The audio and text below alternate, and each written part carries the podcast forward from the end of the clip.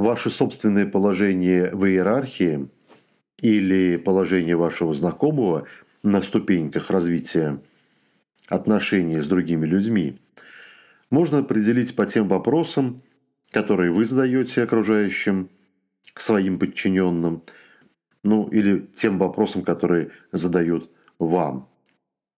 Можно сказать, что существует иерархия вопросов. На самом низком маленьком уровне, уровне черновых исполнителей или уровней мастеров, звучат вопросы так. Кто делает, что делает и как делает. Когда человек поднимается в иерархии, он обрезает часть вопросов, потому что уже просто не может отследить, как конкретный исполнитель выполняет работу. Поэтому у него остается вопрос, кто делает и что делает. Поднимаясь еще выше, до уровня министров, до уровней премьеров, до уровня президентов, остается на самом деле только единственный вопрос. Кто делает?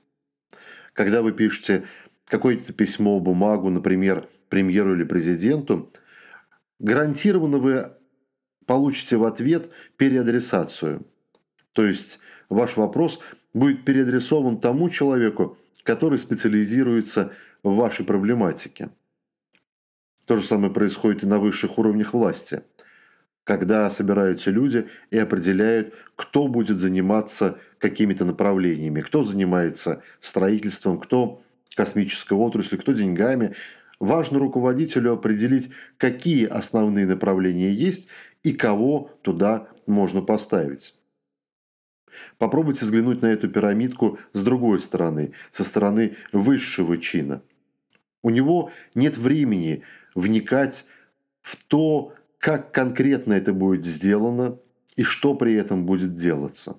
Поэтому он просто выбирает руководителя направления – руководитель направления уже конкретизирует и определяет не просто, кто будет заниматься более детально, но и что он будет делать.